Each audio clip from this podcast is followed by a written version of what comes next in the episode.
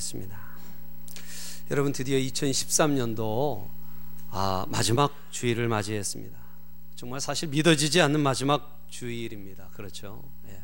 이렇게 마지막 주일을 맞고 보니까 2013년도가 다 지나갔구나라는 생각이 비로소 어, 듭니다. 예. 여러분 2013년도도 교회를 섬기고 또 하나님을 섬기고 믿음의 삶을 세상 가운데 살아오느라 참 수고 많으셨습니다. 우리 인사 한번 나눌까요? 수고 많으셨습니다. 수고 많으셨습니다. 예. 어, 인생을 어, 흔히 그 농사에 비유하기도 합니다. 여러분 한 해 농사를 어떻게 잘 지으셨나요? 많은 열매를 거두셨습니까? 여러분 누구라서 인생이라는 농사에서 풍년을 경험하고 싶지 않은 사람이 있겠습니까마는 문제는 우리 인생이라는 농사에 풍성한 소출이 또 열매가 없을 때가 사실 참 많아 보인다는 거예요. 어쨌든 바쁘게 힘들게 살아온 것 같은데 되돌아보면 해놓은 것도 없는 것 같고 된 것도 없는 것 같아 보이는 것이 사실 우리 마음입니다. 아무런 소출도 열매도 기대하지 못하는 아, 그런 사실 암울한 때도 한 해 동안 많았었죠. 지금 이 자리에 그러한 실망과 답답함을 가지고 나온 분들도 계실 거라고 생각을 합니다. 누구라서 이런 기분이 조금도 없는 사람이 있을까요? 저도 그렇습니다. 목회를 1년 동안 이리 뛰고 저리 뛰며 해온 것 같은데 많은 열매가 없는 것 같아서 아, 무거운 마음이 드는 것은 참 저도 마찬가지입니다. 여러분 어, 여기에 그러한 심경을 똑같이 가진 한 농부가 있습니다. 이 사람 일본 사람인데요. 예, 사과 재배를 하던 사람이에요. 제가 아, 영상을 하나 준비했는데 여러분 이 영상을 좀 함께 보도록 하겠습니다.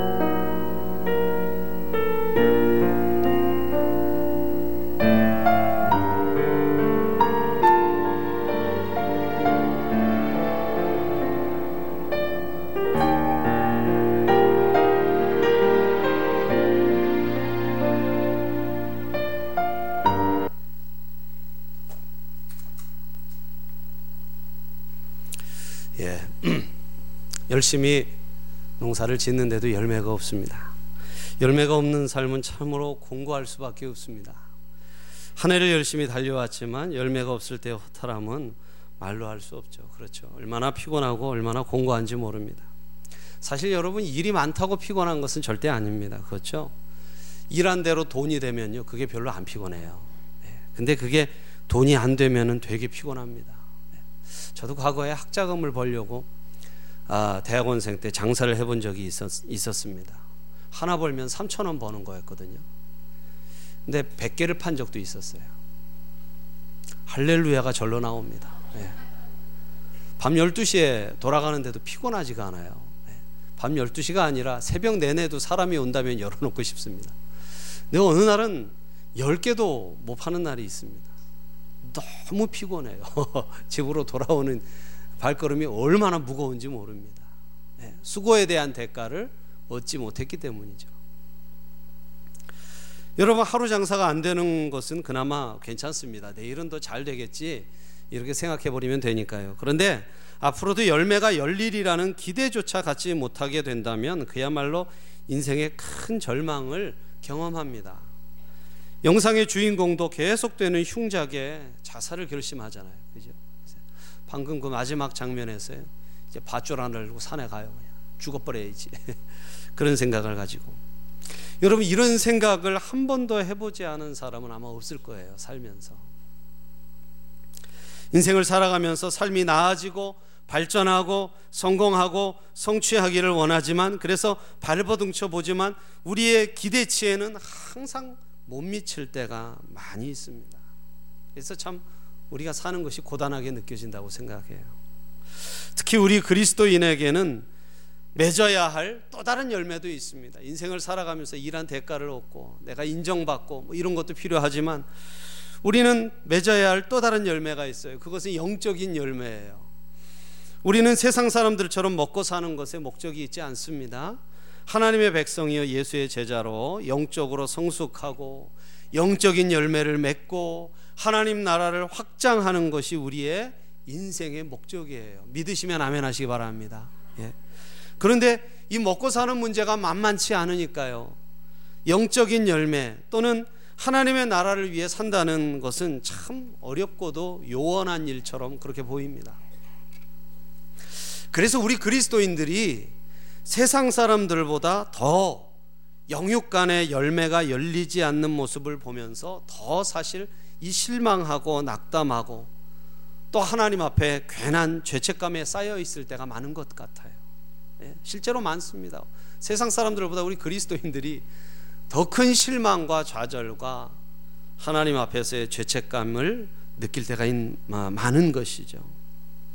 여러분 한 해를 보내는 우리에게 예, 이러한 열매 없는 상황과 그로 인한 낙심과 실망, 실망이 우리 마음 속에 있다면 우리는 어떻게 해야 될까요? 이제 한 해가 다 지나가 버리고 말았는데 여러분 이렇게 열매가 없어서 허전하고 실망스럽고 답답한 마음이 들 때 우리는 어떻게 해야 될까요? 어떻게 하면 좋겠습니까? 여러분 이런 마음을 가지고 새해를 맞을 수는 없지 않겠습니까? 그렇죠? 자, 우리 영상이 끝이 난 게 아닙니다. 나머지 영상 부분을 함께 보도록 하겠습니다.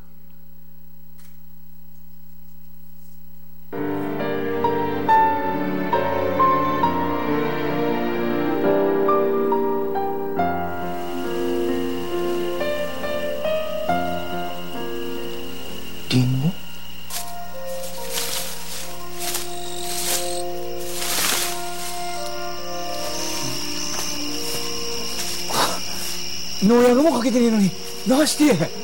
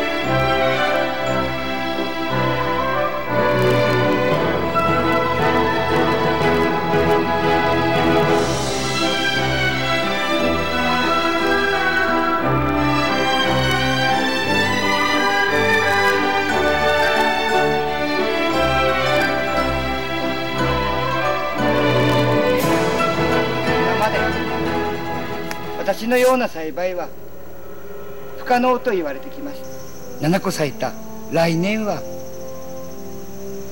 きっと畑全部が花咲いてくれるだろうとそう思いました。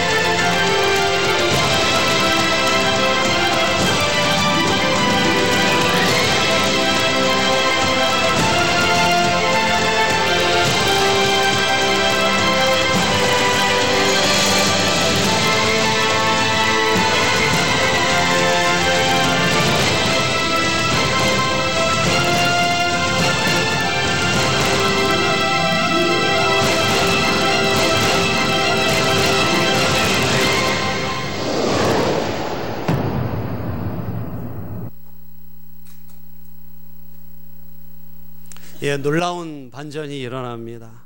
죽으려는 순간에요. 죽으려는 순간에 그는 신락 같지만 놀라운 한 가지 가능성을 발견합니다. 사과나무 하나가 안 죽고 살아 있는 거예요. 예. 그리고 그 가능성을 바라보며 끝까지 포기하지 않고 나가서 결국은 참 놀라운 일을 해냅니다. 사과를 무농약으로 재배해서요. 6개월이 지나도 사과가 썩지 않습니다. 예. 여러분 우리의 삶에 이러한 놀라운 반전이 있기를 축복합니다. 여러분 어떻게 이런 반전이 가능할까요? 우리에게 영육 간에 열매가 없고 그로 인한 낙담과 절망이 어둠이 몰려올 때 그래서 밧줄 하나 들고 산으로 올라가고 싶은 심정일 때 어떻게 우리는 이러한 반전을 만들어낼 수 있을까요? 여러분 이 인간의 의지와 집념으로도 이런 놀라운 반전이 10년 만에 일어났다면 여러분 하나님을 신앙하는 우리의 삶에도 이런 놀라운 반전이 반드시 일어나게 될 줄로 믿습니다. 할렐루야. 예. 자, 그렇다면 이런 반전을 어떻게 만들어낼 수 있을까요? 저절로 이런 반전이 우리에게 오지는 않을 것입니다. 우리가 인생에 이런 놀라운 반전을 만들어내기 위해서 오늘 우리가 꼭 기억해야 될 것이 있어요. 첫째는 우리의 농부이신 주님을 바라보아야 한다는 것입니다. 네, 한번 따라하시죠. 우리의 농부이신 주님을 바라보라. 예, 우리 인생에 아무런 열매가 없다고 생각될 때 우리의 농부이신 주님을 바라봐야 합니다. 왜 어째서 그래야 할까요? 우리 인생 농사의 주인공은 여러분 내가 아니라 내가 아니라 바로 주님이시기 때문입니다. 예. 여러분 우리 인생 농사의 주인은 내가 아니에요. 우리 주님이 주인이신 줄로 믿습니다. 오늘 본문에 보니까요. 한 사람이 포도원에 무화과 나무를 심었습니다. 무화과 나무는 이 한 사람은 바로 이 포도원 주인인 하나님을 의미하는 것이고 무화과 나무는 바로 저와 여러분이에요. 무화과 나무는 알다시피 열매를 얻기 위해서 심는 나무입니다. 네. 꽃이나 이파리 없어요. 열매를 기대합니다. 그래서 3년을 기다렸지만 열매를 얻지 못했어요. 자, 여러분. 이 주인이 이 포도원지기에게 맡겼을 거 아닙니까? 그렇죠? 포도원지기. 본문에도 과원지기가 나오죠. 과원지기에게 맡기, 맡기고 3년이 지났는데 열매가 없었어요. 여러분, 그럼 보통 누구를 나무래야 됩니까? 과원지기를 나무래야죠. 그렇죠? 네가 농사를 똑바로 짓지 못한 것 아니냐 하고 과원지기를 나무래야 되는데 오늘 본문에 보니까 이 주인이 과원지기를 나무라지 않고 나무를 나무랍니다. 그렇죠? 나무를 나무래요. 그러니까 과원지기는 열심히 3년을 농사 지은 거예요. 이 무화과 나무를 열심히 농사 지었습니다. 열매를 맺을 수 있도록. 그런데도 열매가 없었습니다. 예. 여러분, 우리가 우리 삶에 열매가 없을 때 사실 우리는 많은 경우 주변과 상황과 사람들 탓을 합니다. 때를 못 만나서 또는 누구 때문에 어떤 것 때문에 주변을 탓합니다. 그러나 한편 어, 이런 우리 삶의 열매가 없는 가장 중요한 이유는 어찌 보면 우리의 이기심과 우리의 불순종과 우리의 게으름 때문이었습니다. 여러분 우리는 이것을 인정하고 겸손하게 하나님 앞에 무릎 꿇어야 할 줄로 믿습니다. 예. 주님이 찍어버리라고 해요. 주인이 주인이 찍어버려라. 어떻게 땅만 버리겠느냐? 찍어버려라. 그런데 이 순간 3년 동안 농사를 지었지만 아무를 아무런 열매를 얻지 못했던 과원지기가 주인에게 놀라운 말을 합니다. 여러분 실상은 이 나무를 가장 찍어버리고 싶은 사람 바로 이 과원지기 아니겠어요? 그렇죠? 온 정성을 다해서 키웠는데 열매가 없으니까 주인이 말하기도 전에 예, 과원지기가 이건 틀렸다 하고 찍어버릴 수 있는데 주인이 찍어버리라고 하는데 과원지기가 오늘 아주 놀라운 말을 합니다. 3년을 고생한 사람이 예? 여러분 고생하지 않은 주인도 와서는 열매 없는 것을 보고 찍어버려라 그러는데 3년간 애를 쓰고도 열매를 얻지 못한 과원지기가 오늘 하는 말을 말씀을 오늘 한번 들어보시기 바랍니다. 오늘 8절 9절을 다시 한번 읽어보죠. 8절 아, 9절 시작 대답하여 이르되 주인이여 금년에도 그대로 두소서 내가 두릅하고 걸음을 줄이니 이후에 만일 열매가 열면 좋거니와 그렇지 않으면 찍어버리소서 하였다 하시니라. 할렐루야. 과원지기가 한 해를 더 기회를 달라고 주인에게 간청하고 있습니다. 여러분 그렇습니다. 비록 우리 삶에 열매가 없어서 우리의 삶의 실망과 죄책감으로 마음이 답답한데 그런데 여러분 그 순간 우리와 동일한 마음으로 가슴 아파하는 분이 계세요. 바로 우리 인생 농사의 농부이신 이 과원직인 예수님이십니다. 우리의 삶에 열매가 없음을 보시고 우리와 동일한 마음으로 가슴 아파하고 안타까워하고 답답한 마음으로 우리와 똑같은 마음으로 우리의 삶을 바라보시는 주님이 계시다는 것입니다. 히브리서 4장 15절은 이렇게 말합니다. 우리에게 있는 대제사장은 우리 연약함을 체휼하지 아니하는 자가 아니요 모든 일에 우리와 한결같이 시험을 받은 자로 돼 죄는 없으시니라. 이 말씀이 의미하는 바는 뭡니까? 우리 주님이 누구보다도 우리 마음을, 우리의 상황을, 우리의 생각을 똑같이 알고 계시다라는 거예요. 여러분 예수님도 우리처럼 열매가 없는 쓰라린 경험을 하셨어요.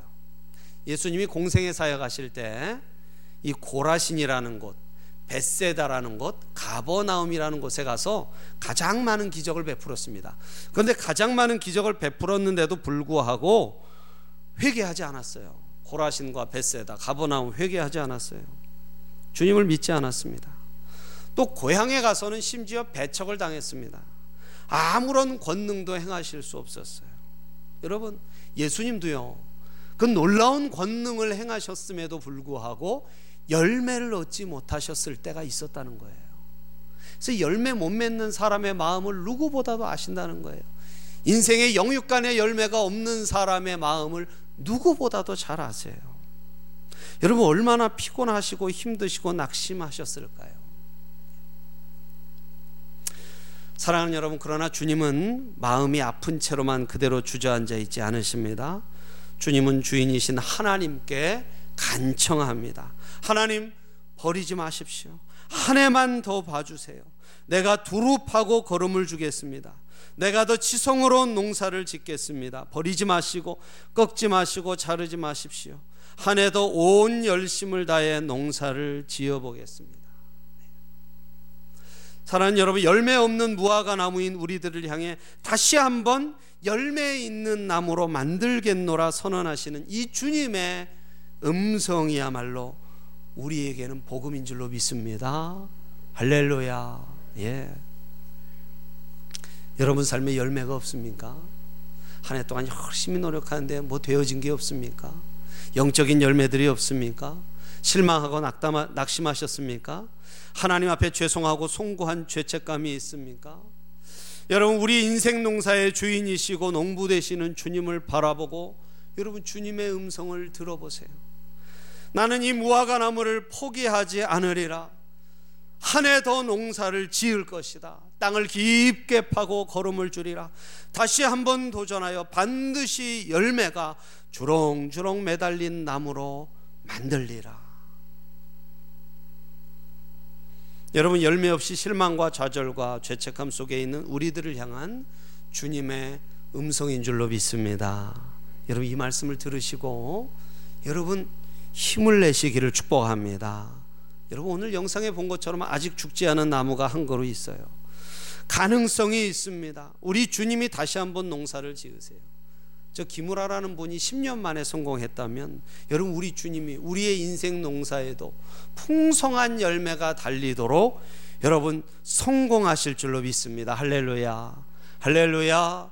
포기하지 마시고 낙심하지 않으시기를 축복합니다. 예. 여러분 오늘 이 영상에 보면 뒷부분에 여러분 말씀이 나오지요. 시편 37편 23절 24절이 나옵니다. 여호와께서 사람의 걸음을 정하시고 그 길을 기뻐하시나니 저는 넘어지나 아주 엎드러지지 아니함은 여호와께서 손으로 붙드심이로다. 예. 여러분 한 해를 좋은 일도 있고 나쁜 일도 있고 마치 열매가 없는 것처럼 그렇게 지내왔지만 믿음 안에 살아가는 모든 성도들의 발걸음은요 하나님이 정하신 거예요. 하나님이 정하신 길을 걸어온 것입니다. 할렐루야. 그리고 그 길을 기뻐하신대요. 그 길을 기뻐하신대요. 그래서 여러분 우리가 좀 넘어졌습니다. 여러분 믿는 사람도 인생 살다 넘어질 수 있어요. 의인도 넘어질 수 있습니다. 그러나 우리 엎드러지지 않아요. 열매 없는 채로 인생 끝내지 않을 것입니다. 엎드러지지 않도록 하나님께서 붙드시고 일으키시고 다시 가던 길을 힘있게 걸어갈 수 있도록 하나님께서 붙들어 주시는 줄로 믿습니다. 할렐루야. 여러분 주님을 바라보세요. 오늘 이 시간 이 마지막 주일에 주님을 바라보세요. 우리 주님이 정하신 길을 걸어왔어요. 비록 부족하게, 부족하여 열매가 없었지만 그러나 엎드러지지 않도록 아무런 열매 없이 끝나도록 우리의 인생을 가만두지 않으실 것입니다. 주님을 바라보세요. 주님은 실패하지 않으십니다. 비록 지금은 열매가 없어 보이지만 자비하시고 전지전능하신 우리 주님께서 우리의 인생 농사에 열매가 주렁주렁 열리는 놀라운 기적의 삶으로 우리를 인도하여 주실 줄로 믿습니다. 할렐루야. 예. 그렇습니다, 여러분. 인생에 열매가 하나도 없다고 되어진 것이 하나도 없다고 생각이 될 때 우리가 해야 할 것은 우리의 인생 농사의 농부이신 과원직이신 주님을 바라보는 것입니다. 주님을 바라보는 거예요. 두 번째는 두 번째는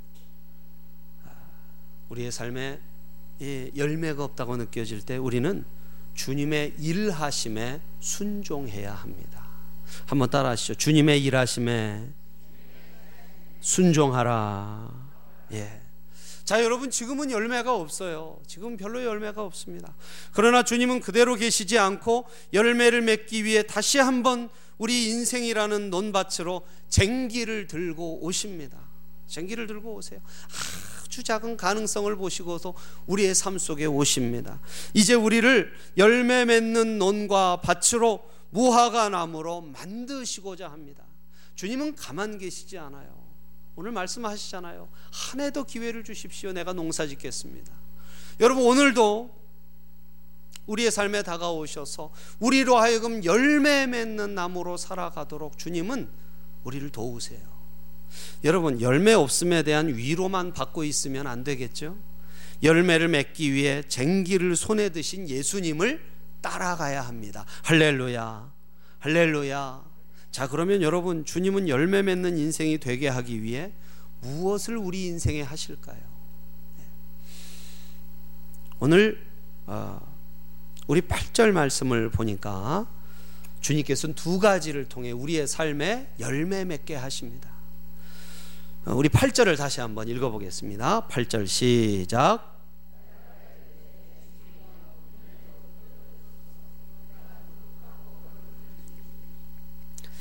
대답하여 이르되 주인이여 금년에도 그대로 두소서 그대로 두소서 그리고 말씀하십니다 내가 두루 파고 그렇게 말씀하세요 두루 파고 예.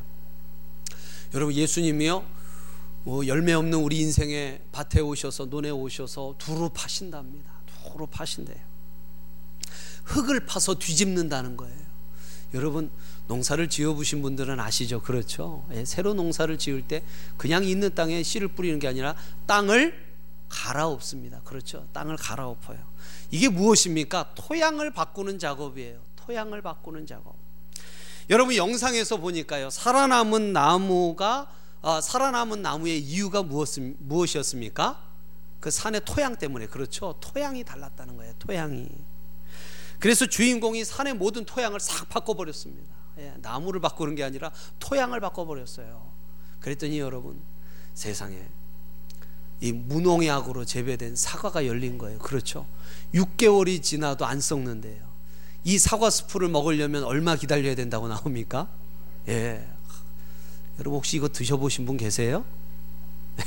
한번 먹고 먹어보고 싶어요. 어떤 건지. 예.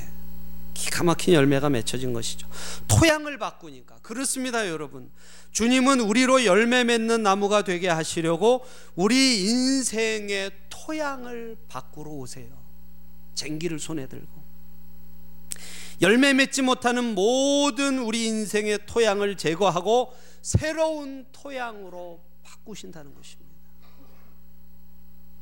불신앙을 믿음의 토양으로, 불순종을 순종의 토양으로, 부정 부정적인 마음이라는 토양을 긍정적인 마음이라는 토양으로, 안일함을 성실함으로, 게으름을 부지런함으로, 포기를 도전으로 우리의 삶의 토양을 다 바꾸신다는 거예요.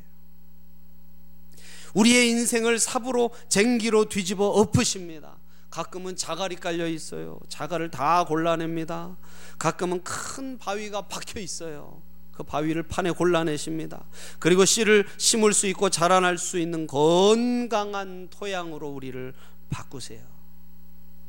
여러분, 이 논과 밭의 입장에서는 논과 밭이 사람은 아니지만 사람이라면 쟁기로 막 들고 파면 좋겠습니까? 싫겠습니까? 예, 싫겠죠. 그러나 이러한 작업을 통해 우리로 하여금 안주하지 않고 열매 맺는 토양으로 바꾸시는 것입니다. 그래서 여러분 가끔 하나님은 우리의 인생을 흔드세요. 흔드세요. 가끔 시험을 테스트를 주시기도 하십니다. 가끔은 환란을 주시기도 하십니다. 눈과 비와 비바람을 주시기도 하세요. 그러면서 여러분 우리의 삶의 토양을 바꿔 나가시는 것입니다. 바꿔 나가시는 거예요. 두루 파신다는 겁니다. 여러분 예수님을 믿는 모든 믿음의 백성들의 삶에는 이 토양 작업이 반드시 있어요. 두루 파신다는 거예요. 자, 여러분 그러나 두루 파는 것으로 끝나지 않습니다. 그렇죠? 두루 파고 그 다음에 무엇을 하신다고 합니까? 걸음을 주리니 걸음을 주리니 두루 파실 뿐만 아니라 걸음을 주신다고 해요. 열매를 맺을 수 있도록. 여러분 걸음은 양분입니다. 나무가 잘 먹고 자라고 열매 맺게 하는 양분. 여러분 이것이 무엇일까요? 여러분 이 하나님이 주시는 걸음이 과연 무엇일까요? 많이 많이 들어 있습니다. 한 가지 성분만 있지 않아요. 많은 성분이 있습니다. 저는요 이 하나님이 주시는 걸음 중에 첫 번째는 하나님의 위로라고 생각해요. 하나님의 위로. 여러분 먼저 하나님께서요 위로하세요. 하나님의 백성들 열매 맺지 못해서 한숨이 푹푹 나오는 우리의 심령에 오셔서 걱정 마. 내가 있잖아. 아, 내가 왔단다. 쟁기 들고 왔단다. 내가 왔단다. 하고 우리를 위로하세요. 네, 걱정하지 마. 열매 없이 끝나는 인생이 되지 않을 거야. 걱정하지 마. 그리고는요, 우리의 육신적인 필요를 채우세요, 하나님은. 우리의 육신적인 체료를, 치, 필요를 채우시고, 그리고 말씀과 기도로 성령 충만이라는 양분을 우리에게 부어 주시는 줄로 믿습니다. 할렐루야. 여러분 성경에 보면 이 양분 먹고요. 완전히 변화된 사람이 여럿 나오는데 그 중에 베드로라는 예수님의 수제자가 있습니다. 여러분 베드로 아시죠? 예. 아, 이 베드로는 주님을 배신하고 아주 큰 실패를 경험했어요. 주님 잡혀가시는, 잡혀가시는 날 밤에 칼까지 차고 와서 칼을 휘둘렀던 인물인데 조그만 여자아이 앞에서 예수님의 이름을 모욕하고 침까지 뱉었던 그런 어, 이 주님을 배신하고 실패를 경험했던 아픔이 있었어요. 열매는 고사하고 앙상한 가지, 가지만 남은 그런 무화과 나무 같은 인생이었습니다. 그런데 여러분, 어, 그래서 나는 물고기 잡으러 가노라 자기 고향으로 물고기 잡으러 돌아갔잖아요. 그렇죠. 근데 예수님이요 찾아오셨어요. 그 먼 길을 마다하지 않고 예루살렘에서 그 북쪽 가버나움 동네까지 찾아오셨어요. 새벽에 그물질로 어부일로 지친 그에게 조반을 먹어 조반을 지어 먹이십니다. 위로하시는 것이죠. 육신의 필요를 채워 주세요. 네. 배를 불리게 해 주시고 그리고는 물으십니다. 뭐라고 물으셨죠? 네가 나를 사랑하느냐? 요한의 아들 시몬아, 네가 나를 사랑하느냐? 네, 여러분 이 질문 안에는요. 또 다른 말씀이 들어 있어요. 내가 나를 사랑하느냐 그 이전에 이런 말씀이 있습니다. 나는 너를 아직도 사랑한다. 네가 배신하고 실패했지만 열매 하나도 없는 앙상한 무화과 나무지만 나는 너를 아직도 사랑해. 너는 나를 사랑하느냐? 너는 어떠니? 나는 여전히 너를 사랑해. 난 여전히 너를 믿어. 그런데 너는 어떠니? 베드로로부터 사랑 고백을 이끌어내셔서 상처를 치유하시고 내 양을 먹이라. 그에게 사명을 주세요. 인정받은 주님의 종으로 인정해 주시는 것이죠. 영적으로 허물어진 그를 다시 일으켜 세워 주십니다. 여러분 걸음을 주고 그를 다시 일으켜 세운 것입니다. 여러분 그걸로 끝나지 않았어요. 그걸로 끝나지 않고 오순절 성령 강림으로 이 베드로의 심령에 성령의 충만을 부어 주신 뒤에 여러분 그 다음에 베드로가 나가서 설교하죠? 그렇죠, 여러분? 설교할 때 여러분 몇 명이 회개했습니까? 3천 명이 회개했어요. 3천 명이 회개하는 놀라운 열매를 그로 하여금 맺게 하셨어요. 할렐루야. 할렐루야. 예수님을 배신했던 그에게 주어진 놀라운 열매죠. 하나님은 그렇게 한 사람을 회복시키시고 열매 맺는 인생으로 변화시키십니다. 오늘 주님은 우리의 인생의 논과 밭에 앙상한 가지만 남긴 내 인생의 나무 앞에도 쟁기와 걸음을 들고 서 계세요. 오늘 이 순간에도 여러분 저와 여러분 옆에 여러분 주님이 서 계신 줄로 믿습니다. 사랑하는 여러분, 영육간에 풍성한 열매가 있는 인생이 되기를 원하십니까?